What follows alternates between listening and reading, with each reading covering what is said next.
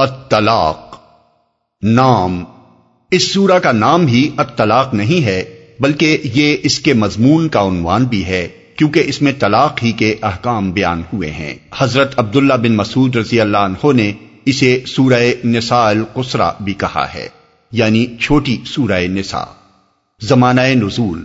حضرت عبداللہ بن مسعود رضی اللہ عنہ نے سراحت فرمائی ہے اور سورہ کے مضمون کی اندرونی شہادت بھی یہی ظاہر کرتی ہے کہ اس کا نزول لازمن سورہ بقرہ کی ان آیات کے بعد ہوا ہے جن میں طلاق کے احکام پہلی مرتبہ دیے گئے تھے۔ اگرچہ یہ تعین کرنا مشکل ہے کہ اس کا ٹھیک زمانہ نزول کیا ہے، لیکن بہرحال روایات سے اتنا ضرور معلوم ہوتا ہے کہ جب سورہ بقرہ کے احکام کو سمجھنے میں لوگ غلطیاں کرنے لگے اور عملاً بھی ان سے غلطیوں کا صدور ہونے لگا، تب اللہ تعالیٰ نے ان کی اصلاح کے لیے یہ ہدایات نازل فرمائی موضوع اور مضمون۔ اس سورہ کے حکام کو سمجھنے کے لیے ضروری ہے کہ ان ہدایات کو پھر سے ذہن میں تازہ کر لیا جائے جو طلاق اور عدت کے متعلق اس سے پہلے قرآن مجید میں بیان ہو چکی ہیں۔ الطلاق مرتان بمعروف او تسریح البقرہ دو سو انتیس۔ طلاق دو بار ہے، پھر یا تو سیدھی طرح عورت کو روک لیا جائے یا بھلے طریقے سے رخصت کر دیا جائے۔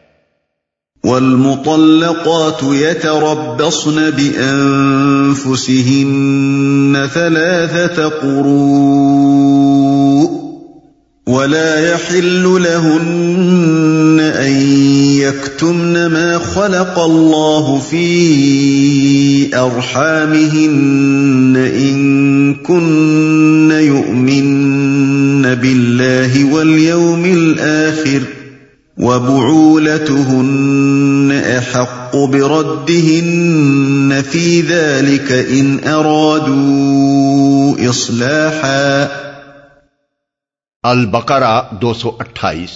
اور متعلقہ عورتیں طلاق کے بعد تین حیض تک اپنے آپ کو روکے رکھیں اور ان کے شوہر اس مدت میں ان کو اپنی زوجیت میں واپس لے لینے کے حقدار ہیں اگر وہ اصلاح پر آمادہ ہوں۔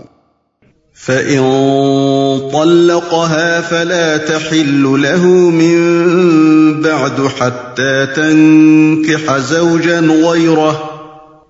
البقرہ دو سو تیس۔ پھر اگر وہ تیسری بار اس کو طلاق دے دے، تو اس کے بعد وہ اس کے لیے حلال نہ ہوگی۔ یہاں تک کہ اس عورت کا نکاح کسی اور سے ہو جائے۔ اذا نكحتم المؤمنات ثم طلقتموهن من قبل ان تمسوهن فما لكم عليهن فما لكم عليهن من عدة تعتدونها الاحزاب انچاس۔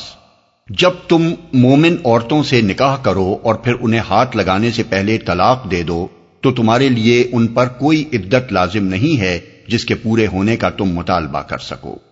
والذين يتوفون منكم ويذرون أزواجا يتربصن بأنفسهن أربعة أشهر وعشرا البقرہ دو سو چونتیس اور تم میں سے جو لوگ مر جائیں اور پیچھے بیویاں چھوڑ جائیں، تو وہ عورتیں چار مہینے دس دن تک اپنے آپ کو روکے رکھیں۔ ان آیات میں جو قواعد مقرر کیے گئے تھے، وہ یہ تھے، ایک ایک مرد زیادہ سے زیادہ اپنی بیوی کو تین طلاق دے سکتا ہے۔ دو، ایک یا دو طلاق دینے کی صورت میں عدت کے اندر شوہر کو رجوع کا حق رہتا ہے اور عدت گزر جانے کے بعد وہی مرد و عورت پھر نکاح کرنا چاہیں تو کر سکتے ہیں۔ اس کے لیے تحلیل کی کوئی شرط نہیں ہے۔ لیکن اگر مرد تین طلاق دے دے تو عدت کے اندر رجوع کا حق ساقت ہو جاتا ہے اور دوبارہ نکاح بھی اس وقت تک نہیں ہو سکتا جب تک عورت کا نکاح کسی اور مت سے نہ ہو جائے۔ اور وہ کبھی اپنی مرضی سے اس کو طلاق نہ دے دے۔